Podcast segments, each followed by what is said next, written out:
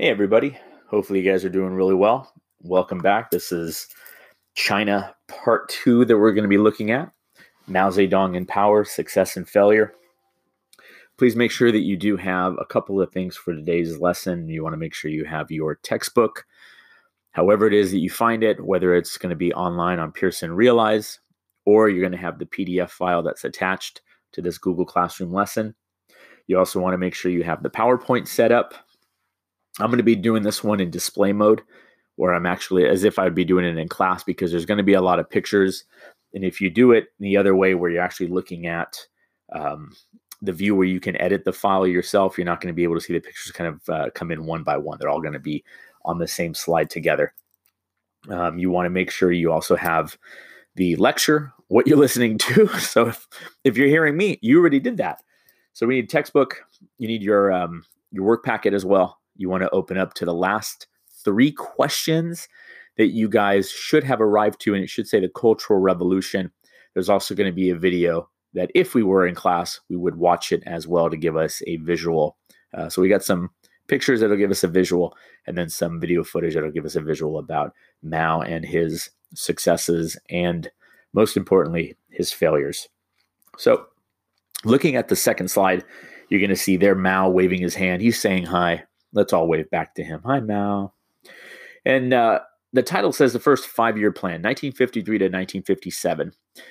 Communist nations oftentimes have plans, five-year plans. Uh, the Soviet Union had the five-year plan under Stalin. They had a second five-year plan under Stalin. One was about industry. The other one was about agriculture. Uh, it seems to be that five-year plans are very, very popular for communist states. And the idea of a five-year plan is we are at point whatever, zero, starting here. Let's say if we're in China, nineteen fifty-three. In five years, we want to put uh, a checklist together of where we want to be in five years. It's a view of progress that we're going to be taking the next step forward. We're constantly looking forward. Now, whether or not you achieve the five-year plan, I guess at the end, once the five years are over, you can go back and look and say, okay, what were some of the successes? What were some of the failures? But for the first five-year plan for China, it is all success. They set very high production goals for industry, specifically for coal, steel, and electricity. So their industry grew somewhat up to like fifteen percent per year. It was very successful. And if you look at the, the next images, um, some of these images, I, I think really, they're mostly propaganda, right? They're supposed to give you this view, outsiders like us, non-Chinese, as well as the Chinese people, that the five-year plan is a success. And because it is a success, the Communist Party and the rulers of China are also under the same term of success. Everybody works together in a communist state. Everybody's a brother and a sister of one another. You're working towards the common good. So the first image that you see there on the next, on the slide that I'm looking at here is the one with the bridge. And it looks to be like there are thousands of people crossing the bridge, and they have flags. Uh, there's an airplanes fall, uh, flying over the bridge. There's a train going under. So there's not only uh, industry as far as coal production with the train, but there's also technology and innovation with airplanes flying and maybe steam engines on the ships underneath the bridge. But it seems to be that China is progressing. And of course, you see plenty of flags, a lot of the red revolutionary communist flags flying. A moment of success for the Chinese. And yeah, it is a It is a drawing, right? It's not a, a photographic image. So there is some people that would say, well, okay, does this show reality, or is this simply propaganda? Is it is it the Chinese state trying to puff up their chest and say, look how great we are, look how successful we are? Does China really look like that if we were to take a snapshot, a, a picture of China uh, in the nineteen fifties? Does it look like that type of celebration? The next image is also another uh, Chinese propaganda image. It shows the red flag of communism. There you see Mao's face on the side of it. And each one of these Chinese uh, people, whether they're carrying uh, sledgehammers or they're carrying a, um, uh, a textbook, uh, there's one man towards the back who has, um, what is it, the with a welder's mask on for industry, a couple of farmers, maybe even a scientist or two in here, that everybody is marching under the same flag. They have this brotherhood and sisterhood with one another. And of course, there's always Mao there, right? That Mao is the leader and everybody's following the leader or celebrating the leader. leader. Another thing that you should notice with not only this image, but also some of the other images, the Chinese people always looking in the distance, right? Because if we're going to promote progress, progress is in front of you, right? You need to march towards progress. These people are always looking into some void of future. They're never looking directly at you, the person, right? The person is viewing the image. The artists are drawing it to show people looking forward to progress. The five-year plan, we're going to be looking into the future. Five years from now, we're going to be in a better state. The next picture that you should see if you press your uh, your space bar or enter or uh, go forward is a five-year plan that China has. China is actually on their twelfth five-year plan. So this is one for twenty twenty. So this is what China set up five years ago, that they wanted to be at a certain point in the future. So this is not, five-year plans are not something that old Chinese or old uh, communist states do. This is still in existence. They they want to say, okay, where are we going to be in five years? This is what we want to have for ourselves as far as growth, where we want to, to be. So like social and economic development, they want to create fifty million urban jobs. Uh, they want to add value to new industries to reach fifteen percent of G D P, gross domestic product. That's how much money that they want to be able to uh, to increase by fifteen percent.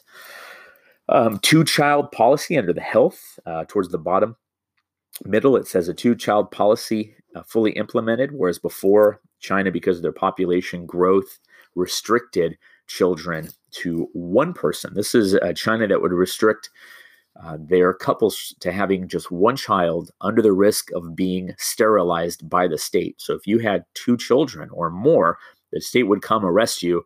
You'd go under a procedure, and guess what? Now you can't have children. Uh, financial services, increased focus on green finance for financial innovations, financial markets, significant market reform. They want to have, under environment, five million new energy vehicles manufactured and sold.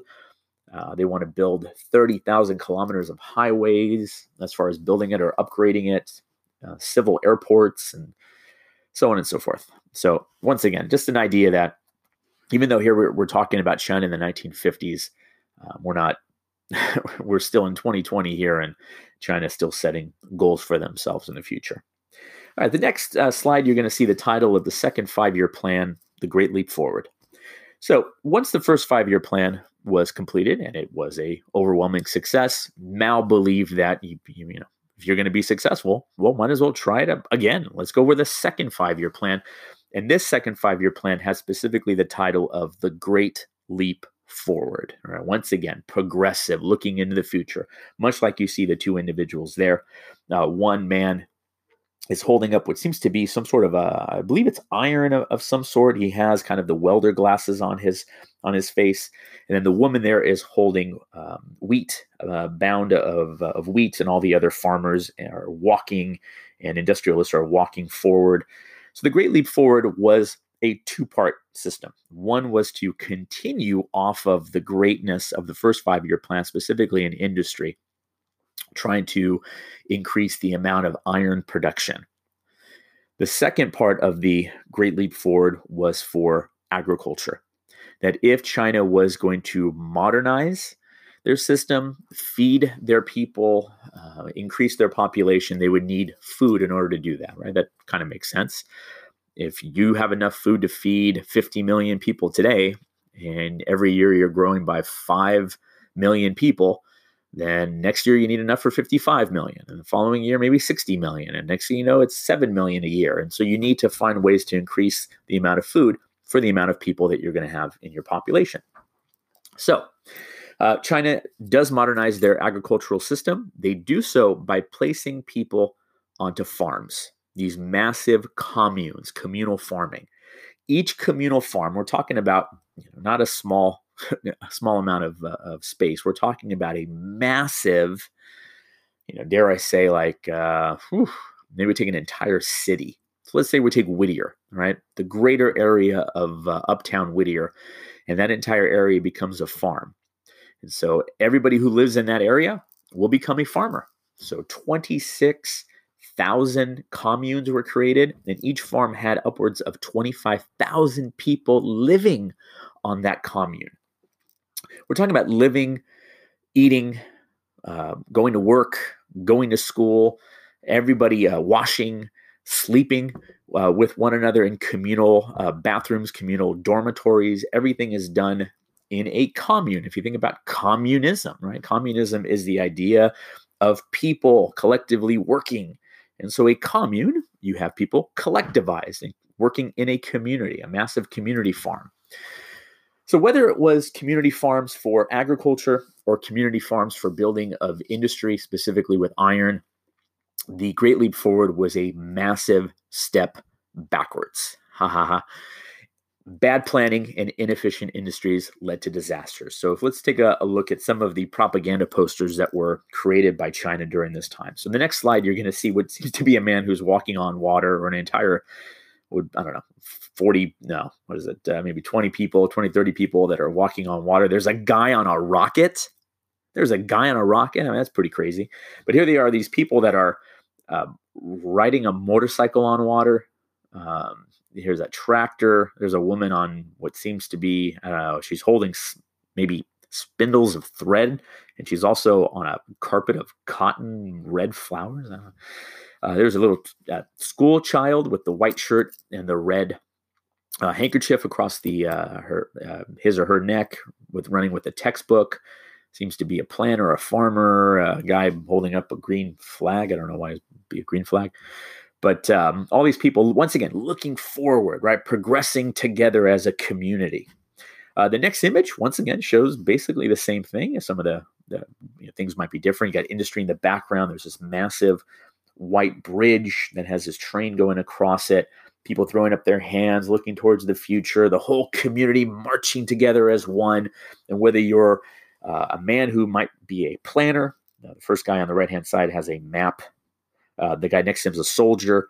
The guy in between, or in the very middle at the top, is holding the red communist book. There's a farmer woman, a scientist maybe perhaps, with the glasses, and then uh, the other woman that has the, the bundle of uh, some sort of product in her hand, that has her hand open, everybody working together for a better China.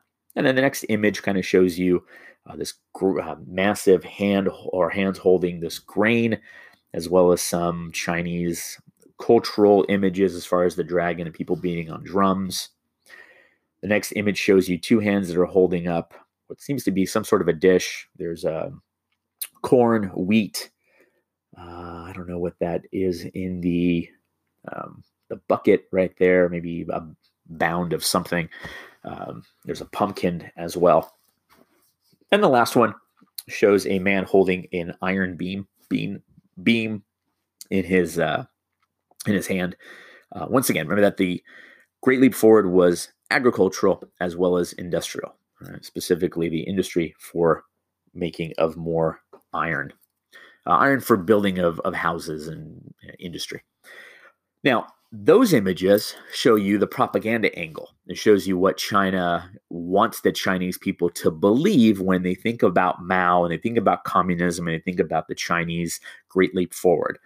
The next images that you're going to see is more of the reality. And so think to yourself as you're looking at these pictures, does reality match the propaganda? Does reality match the imagery that these people were bombarded with? And so the first picture you should see is a group of uh, collective collectivization uh, taking place at some of these communal farms. There are people that are plowing the earth, and others perhaps are, are seeding. And you should see houses and homes in the back. Uh, these might be the some of the communal areas these people eventually would sleep in. We're, once again, we're talking about twenty, twenty-five, twenty-six thousand people per communal farm. The next image will show you what the dining room areas look like. So on these communal farms, for agriculture and as well as for industry, you'd wake up in the morning, you had your breakfast, you'd go straight out to the farms, you would work, you'd come in, you'd have your lunch, you'd go back out and work some more. You come in, you take your shower, and you're done for the day, and you're going to bed in your communal uh, areas. The children that you see there at the bottom, if you were of a certain age, you got some school and some education, and once you hit the age of work, then you also went out to the farm, and you also assisted the grown-ups um, in, in farming. Um, everything, once again, was done in community, uh, in community. So you had community showers, community dormitories. We're talking about areas that did not have privacy per family.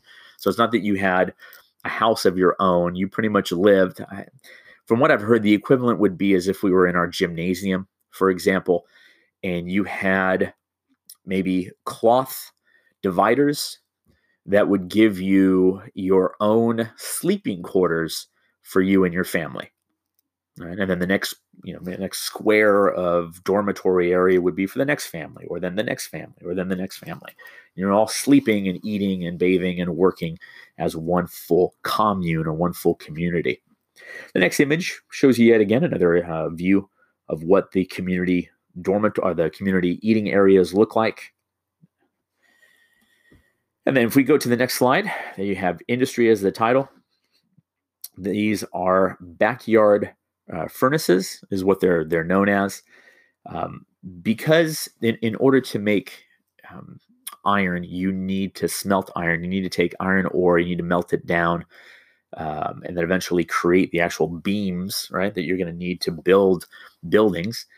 Uh, China didn't have uh, a huge industry, so what they did was, or a, a pre-developed industry, so they had to kind of make it in their own backyards, and so they would build backyard furnaces. And so if you go to the next slide, those little small towers that you see popped up on the ground, those are furnaces. They're made of clay, they're made of of uh, straw as well, and so you would take dirt, you take straw, and you would build uh, these kind of little clay huts where they had a little opening.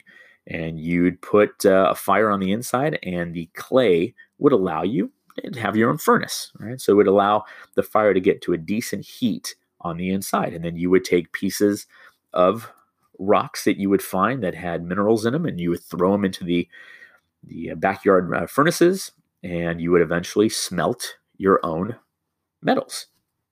So as you're going through a couple of these, you'll see some of the larger ones in the next image. They look like little huts. All right, I mean, these ones are a lot bigger than the previous image that you saw, which seemed to be like, you know, one person tall. Some of these really rounded, um, rounded buildings or rounded backyard furnaces have little chutes that come out through the top.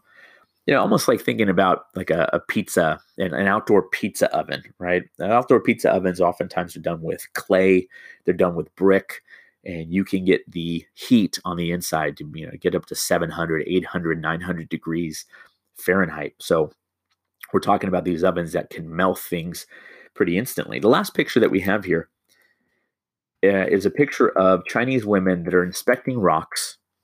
And as they're going through the rocks, they are picking out the rocks that can be used to make the, the metals desired. Now, one of the major problems, if we if we move forward, where it says a great leap forward results, talking about how the great leap forward was a big step backward. Industrial decline and food shortages were the major results of the Great Leap Forward. All right, so backyard furnaces. One of the problems with the backyard furnaces, as well as with the food shortages. Actually, let's let's read through this first, and then we'll we'll go through it. So backyard furnaces were a problem. Labor camp conditions. So not like Nazi labor camp conditions, but if you lived in a commune and you did not do your job, oftentimes the government might bully you or beat you, right? They might send somebody over to actually physically harm you to, to make you out to be the bad guy, so everybody else kind of stiffens up and says, no, no, no, we have to do this. We have to work. We have to continue to farm and make more um, iron for China. And so sometimes the, the Chinese government was very heavy-handed with people who did not fall in line. Uh, improper irrigation, so they had a hard, hard time, especially with water, trying to get water to certain areas for crops.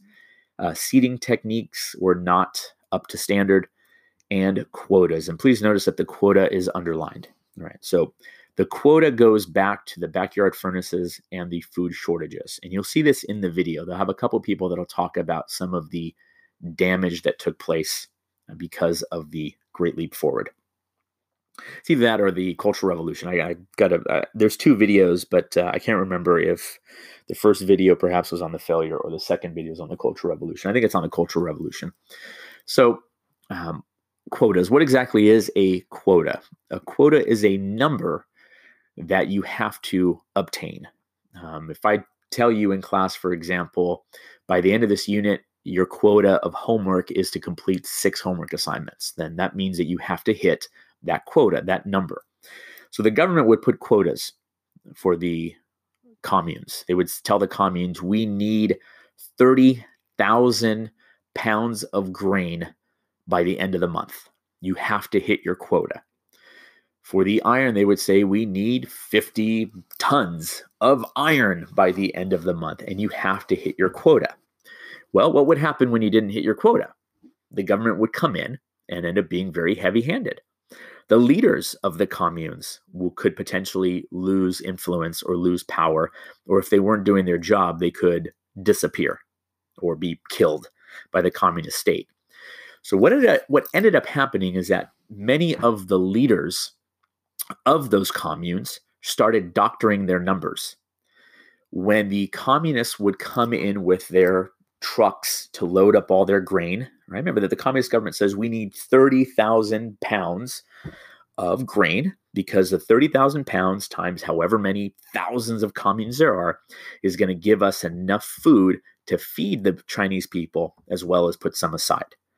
Okay, well, what happens when your commune doctors your numbers?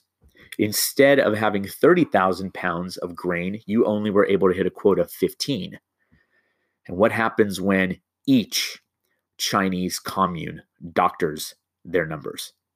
You're going to have less food, right? There's less food for more mouths.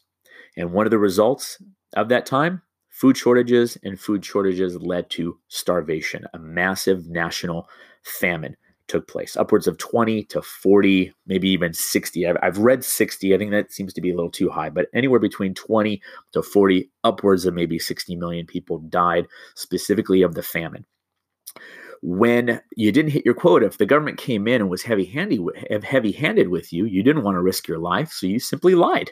You doctored the numbers and you said, yeah, we hit the we hit the quota. We hit the quota. It's not that the Chinese government is going and actually weighing it and saying, is this thirty thousand tons or thirty thousand pounds, right? They come in and they say, oh, now look, the quota says thirty thousand pounds. Great. Take it away. And you saved your life, perhaps, if you're a leader of a commune, or maybe even the people in the commune might have saved their lives for a little while. But in the grand scheme of things, you're not providing enough food for the Chinese population. As far as the quotas for the backyard furnaces, same thing would happen here. You had to hit a quota. And if you didn't hit a quota, the nation would come in, the communists would come in and be heavy-handed with you and very stern with you, or potentially beat you, or the leaders of those backyard furnaces, uh, communal areas might be might disappear. And so they doctored those numbers as well. Or sometimes in those backyard furnaces, they would take anything. They would take rock. They would take dirt, they would take earth, and they would throw it in the furnaces. Now, if you're supposed to be taking only, only minerals that actually create iron, once, let's say, you throw a whole bunch of random pieces of rock and granite or whatever else you could find. I mean, people were even taking some of their um, their plows, the uh, tips of their plows that were made out of iron, and throwing them in the furnaces, uh, whatever they could find in order to hit the quota. But if you're not creating pure iron, what's going to happen when the what the Chinese believe is smelted iron, they actually make them into beams, and they put those beams into buildings. And there happens to be a huge amount of weight placed on a beam of iron that is maybe only thirty percent iron or fifty percent iron. Eventually that beam is going to crack because that's not made of pure iron. And so buildings started collapsing. They couldn't actually use it. It became a complete waste of time and waste of effort. But those backyard furnaces were simply doctoring their numbers, just like the um, the communal farming areas, to try to survive. As a result, this becomes a huge mess for Mao, because Mao's the man who did the first Great Leap Forward and was a success. Well, Mao's the leader of China, and the second one was a huge failure. And as a result, Mao loses a lot of influence. Other communists start to kind of surpass him as trying to take over China and lead China into a different direction. That's not to say that Mao's just sitting there going, okay, I quit. He kind of takes a step back and takes a moment to think about his failures and think about his mistakes. And he is going to come back with a vengeance in the future. The next image that you see is a political cartoon. This one, of course, comes from the West. This is maybe an American percep- uh, perspective of what happened in China. So this is criticism of Mao. And there's Mao, big guy, who's reading this decree by the microphone on the right-hand side underneath the communist. Um, I don't know why they have the Soviet flag there. Maybe they're trying to make a connection between Soviet Russia and communist China. But here Mao is saying at the very top, by government decree, every member of the commune is entitled to a private lot. All right. And one of the ideas of communism is collectivization, that everybody lives as a community. Everybody gets a piece of land for themselves. But you can definitely see the drama here. It's not a piece of land as in farming land, right?